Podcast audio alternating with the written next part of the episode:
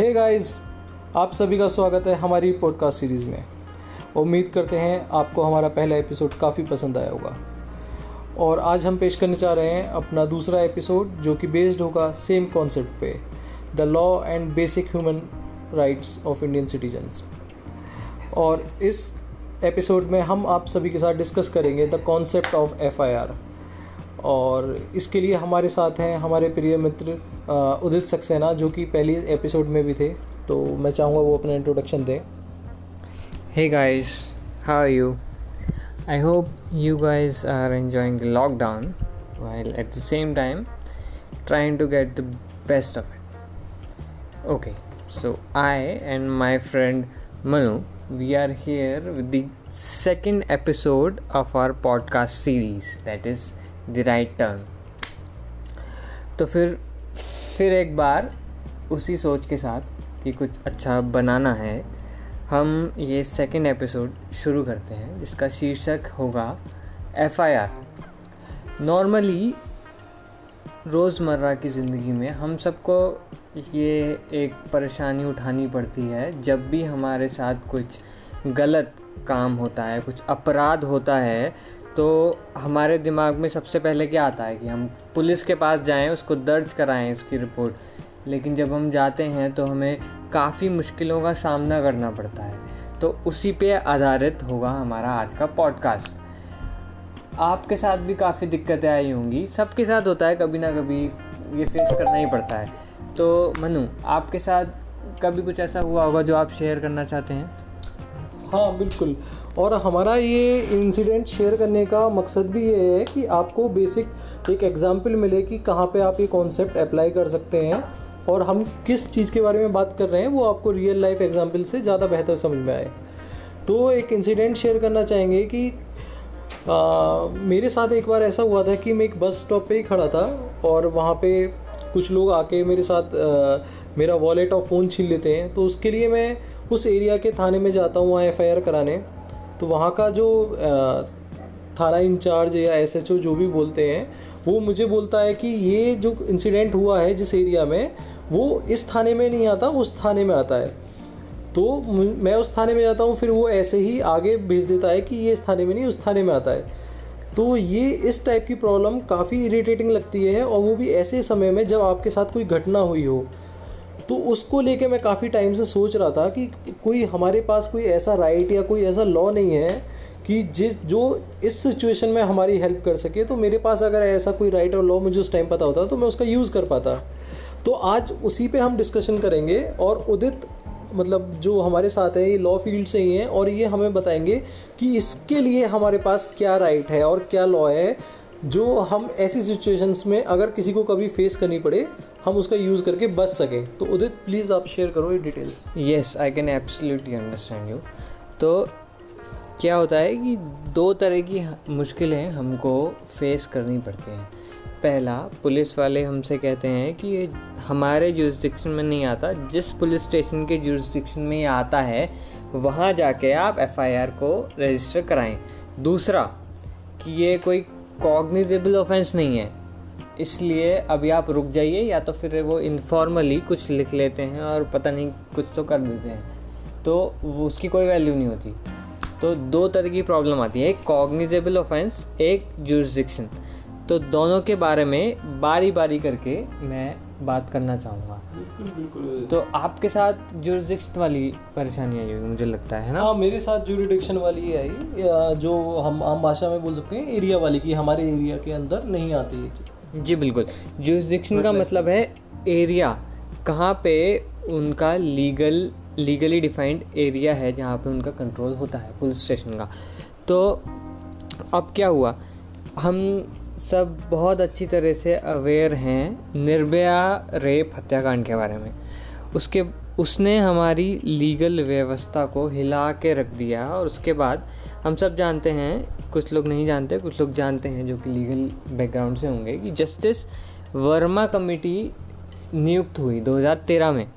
आपने भी सुना होगा उसका नाम जस्टिस वर्मा कमेटी। हाँ बिल्कुल बिल्कुल। हाँ जिसके बाद क्रिमिनल अमेंडमेंट एक्ट आया तुरंत ही 2013 में ही आया। तो उससे ये कॉन्सेप्ट निकल के आया कि ज़ीरो एफ़ आई आर कि एक पुलिस स्टेशन में हम जाएँ और कह दें कि जुरिस्डिक्शन में नहीं आता, इस तरह से हम नॉर्मली लोग जाते नहीं हैं, बस घर बैठ जाते हैं कि अब कुछ नहीं हो सकता। तो उस प्रॉब्लम को लोगों को फेस ना करना पड़े, इसलिए ज़ीरो एफ़ आई आर का कॉन्सेप्ट आया।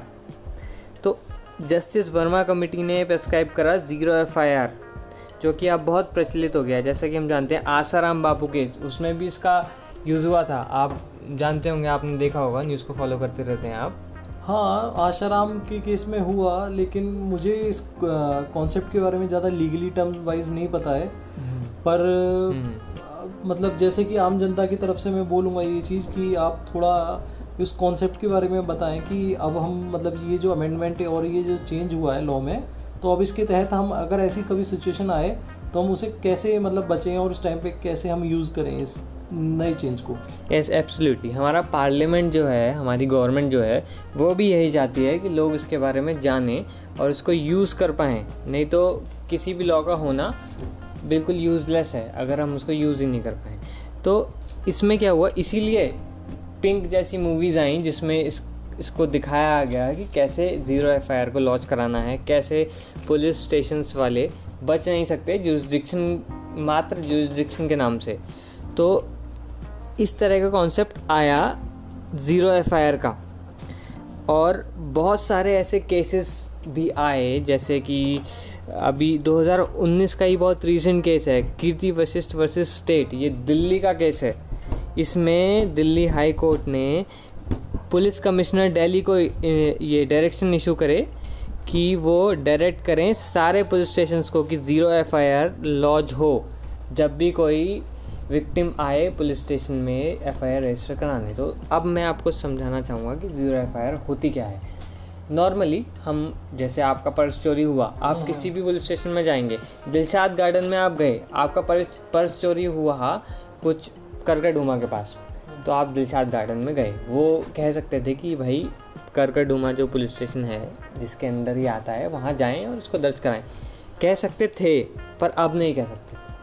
अब एक ज़ीरो एफ़ आई आर का कॉन्सेप्ट आया है, उनको एफ़ आई आर दर्ज करनी पड़ेगी, उसका सीरियल नंबर वो रखेंगे ज़ीरो और उसके बाद वो खुद ट्रांसफ़र करेंगे करकर डुमा वाले पुलिस स्टेशन को, जहाँ पे वो रजिस्टर हो जाएगा, फिर वो कोर्ट के सामने पेश होगा। और और उदित, मैं पूछना चाहूँगा कि क्या कोई ऐसा भी प्रावधान है कि जैसे हम तो सामान्य नागरिक हैं कि अगर पुलिस वाला हमसे बोलता है कि हम ज़ीरो एफआईआर नहीं करेंगे, ऐसा कुछ नहीं होता है तो उस टाइम पे कोई ऐसा सेक्शन या कोई ऐसी चीज़ है जो हम बता सकते हैं? अगर कोई मना कर सकता है, मना करे अगर ज़ीरो एफआईआर के लिए तो हम क्या कर सकते हैं उस टाइम पे? क्या एक्शन और हमारे पास क्या एक्शंस हैं जो हम कर सकते हैं उस टाइम पे? एब्सोल्युटली बिल्कुल बहुत ही वैलिड पॉइंट है ये। तो अगर कोई पुलिस वाला आपसे कहे कि मैं एफआईआर दर्ज नहीं करूँगा, क्योंकि ये चीज़ ये जहाँ भी घटना हुई है, ये मेरे जुरिस्डिक्शन में नहीं आता। तो उसको बस बहुत विनम्रतापूर्ण आपको उसको बोलना है कि सेक्शन 161 ए के तहत हमें कंप्लेंट डालेंगे अगर आपने ज़ीरो एफआईआर दर्ज नहीं करी। तो इसका मतलब ये है section 161 A Indian penal code इसके तहत वो बाध्य है कि किसी भी जुरिस्डिक्शन में अगर कोई आपराधिक घटना कोई भी क्राइम कमिट हुआ है तो उसको इसका एफआईआर लॉन्च करनी है। नहीं करेगा अगर वो पुलिस वाला तो 161 ए के तहत दो साल का इम्प्रिजनमेंट दो साल की जेल उसको हो सकती है। यही नहीं, साथ में डिपार्टमेंटल इंक्वायरी भी हो सकती है। अब इसका प्रोसीजर मैं आपको बताऊँगा, आपके आपको ये कैसे करना है। अगर कोई पुलिस वाला आपसे मना करे कि नहीं, ये मेरे जुरिस्डिक्शन में नहीं आता है, आप दूसरे पुलिस स्टेशन में जाएँ जो, जिसके जुरिस्डिक्शन में घटना हुई है। तो आपको बस एक लेटर लिखना है, जो जो हुआ, उसको लिखना है स्टोरी की फॉर्म में। सिंपल लेटर सब्जेक्ट में बस आपको लिख देना है under complaint under section 161 A of IPC बस, इसको आपको एसपी को भेज देना है। इतना ही आपको करना है। या आपको आप अगर बता देंगे पुलिस स्टेशन में जो भी एस एच ओ है जो भी है दरोगा है तो वो अपने आप ही ऐसी नौबत नहीं आने देगा। और मान लीजिए आपके पास ऐसी नौबत आ जाती है तो आपको बस इतना ही करना है एक letter subject under section 161 A of IPC और पूरी कहानी। आ, हम्म, बहुत सही उदित। मुझे तो बड़ी आ, खुशी हुई जानकारी से और मतलब अगर हम इस चीज़ को समराइज करें तो मैं कहना चाहूँगा कि जो दो मूल बातें हमारे सामने आई इस पूरे कन्वर्सेशन से कि हमारे पास दो चीज़ें हैं नई जो हमें इस पूरी सीरीज़ में, इस पूरे एपिसोड में पता चला। एक ज़ीरो एफआईआर और दूसरा सेक्शन 161 ए तो ज़ीरो एफआईआर हमारा पहला स्टेप है कि अगर कोई भी जूरिडिक्शन वाली एरिया वाली प्रॉब्लम आती है तो हम ज़ीरो एफआईआर के लिए बता सकते हैं, जिससे सामने वाले को पता चल जाएगा। कि हमें इस चीज़ की जानकारी है और वो उस चीज़ को दर्ज करेगा हमारे प्रॉब्लम को और हमारी घटना को। और अगर उससे भी बात नहीं बनती है, उसके बाद भी अगर कुछ लापरवाही होती है चीज़ पे और वो दर्ज करने से मना करता है, ऐसी नौबत आ जाती है तो हमारे पास दूसरी चीज़ है सेक्शन 161 ए, जिसके तहत हम उसकी शिकायत कर सकते हैं ज़ीरो एफआईआर ना लिखने के लिए। तो इतना ही नहीं ये तो हमारा हुआ बात की जूरिडिक्शन की बात।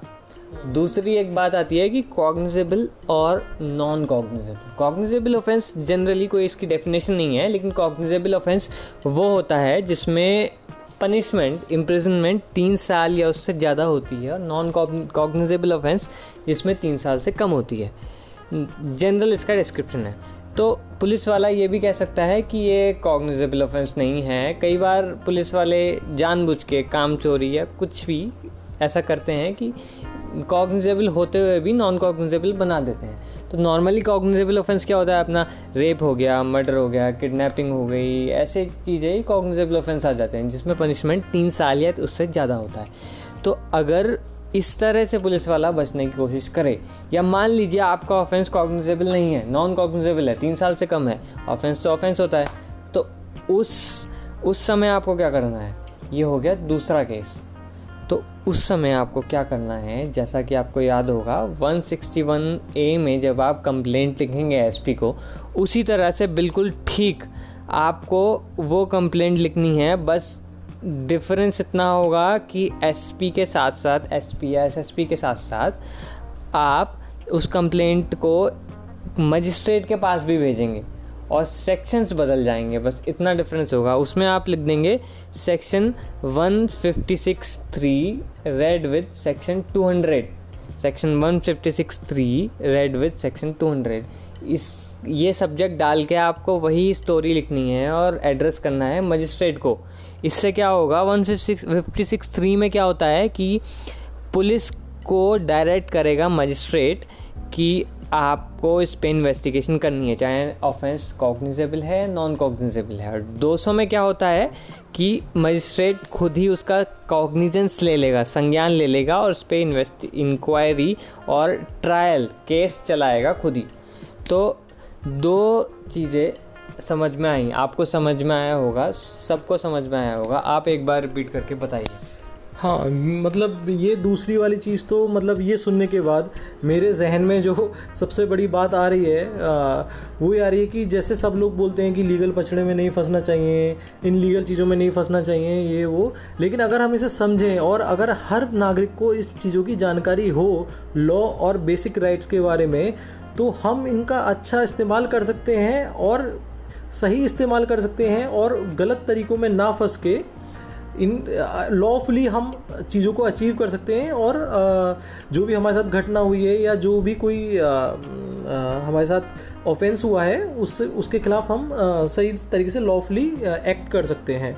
तो दूसरा जो एक कॉग्निजेबल ऑफेंस और इनकॉग्निजेबल ऑफेंस के बारे में इन्होंने बताया तो मैं सेक्शंस रिपीट करना चाहूँगा कि वन फिफ्टी सिक्स थ्री और section two hundred two double zero इनके अंदर इन्हें मेंशन करते हुए हम एक एप्लीकेशन लिख सकते हैं।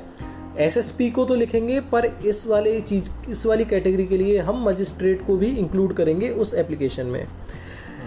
तो, आ, तो बहुत ही आसान इसका तरीका है। आपको बस एक ये बहुत बड़ी बड़ी समस्याएँ होती हैं हाँ। और ये जानकारी अगर हमें पता हो तो हम मतलब मैं समझ पा रहा हूँ कि हम कितनी इजीली एक्ट करा सकते हैं। हम बिल्कुल ज़रूरत नहीं है ऐसा फील करने की कि हमारे लॉ कितना डिफ़िकल्ट है इन चक्रों में ना पड़े। और बस बचना चाहें। कोई ज़रूरत नहीं है बचने की आपको। आप एक्शन ले सकते हो। आपके पास सारे राइट्स हैं सारे लॉ आपके साथ हैं और इंडिया में हर तरीके की चीज़ बनी हुई है। प्रॉपर हर हर ऑफेंस के लिए प्रॉपर लॉ है। हाँ मैं आपको एक बहुत छोटा सा सीक्रेट बना, बताना चाहूँगा। लॉ की जितनी भी चीज़ें हैं, वो बहुत आसान है, बेहद आसान है। बस लोग उसको मुश्किल बनाते हैं जिससे आप यूज़ ना कर पाएँ। तो ये भी बहुत आसान है। आपको बस एक लेटर लिखना है उसको रजिस्टर्ड पोस्ट पोस्ट से भेजना है एसपी या मजिस्ट्रेट के पास। क्या ये मुश्किल है? हाँ बिल्कुल। और यही, उदित, यही बिल्कुल यही मकसद है हमारी पॉडकास्ट सीरीज़ का, कि ये सारा ज्ञान, ये सारी नॉलेज ये जो सारे चीज़ें हैं, जो बातें हम कर रहे हैं, ये सारे नागरिक, नागरिकों तक पहुँचा पाएँ और सबको बता पाएँ कि वो उनके पास क्या क्या राइट्स हैं और क्या लॉ हैं और एक इनकी क्या कॉम्प्लेक्सिटी है या फिर ये कितने सिंपल है। तो आज हम विश्वास करते हैं कि आप सभी को हमारा ये एपिसोड पसंद आया होगा। और आप सभी इसे लाइक करेंगे और शेयर करेंगे अपने दोस्तों के साथ ताकि ये इन्फॉर्मेशन सब हर किसी सिटीजन के पास अवेलेबल हो पाए। और कोई हाँ सो so, आशा करते हैं हमने आपको थोड़ा सा आपकी ज़िंदगी को आसान बनाया होगा जिसको आप अपने रोज़मर्रा की ज़िंदगी में काम ला सक काम में ला सकते हैं। तो अगर इस तरह का वीडियो आपको पसंद आया ये आपके लिए यूज़फुल हुआ तो हम आगे भी ऐसे वीडियोस बनाते रहेंगे। प्लीज़ अपना जो भी फीडबैक है उसको हम तक पहुंचाइए इसको लाइक करिए शेयर करिए सब्सक्राइब करिए जो भी हो हम तक पहुंचाइए। तो हम आगे भी वीडियो बनाएँगे नहीं तो हमें लगेगा कि हमारा वीडियो काम नहीं आ रहा है तो फिर उसी तरह से हम ठीक है अभी के लिए उदित हम अलविदा लेते हैं अपने दोस्तों से और सो so, शुभरात्रि सब खैर। उम्मीद करते हैं आप जब ये पोड पॉडकास्ट सुन रहे होंगे तो आप सब आ, अच्छी सेहत में होंगे। Okay bye good night bye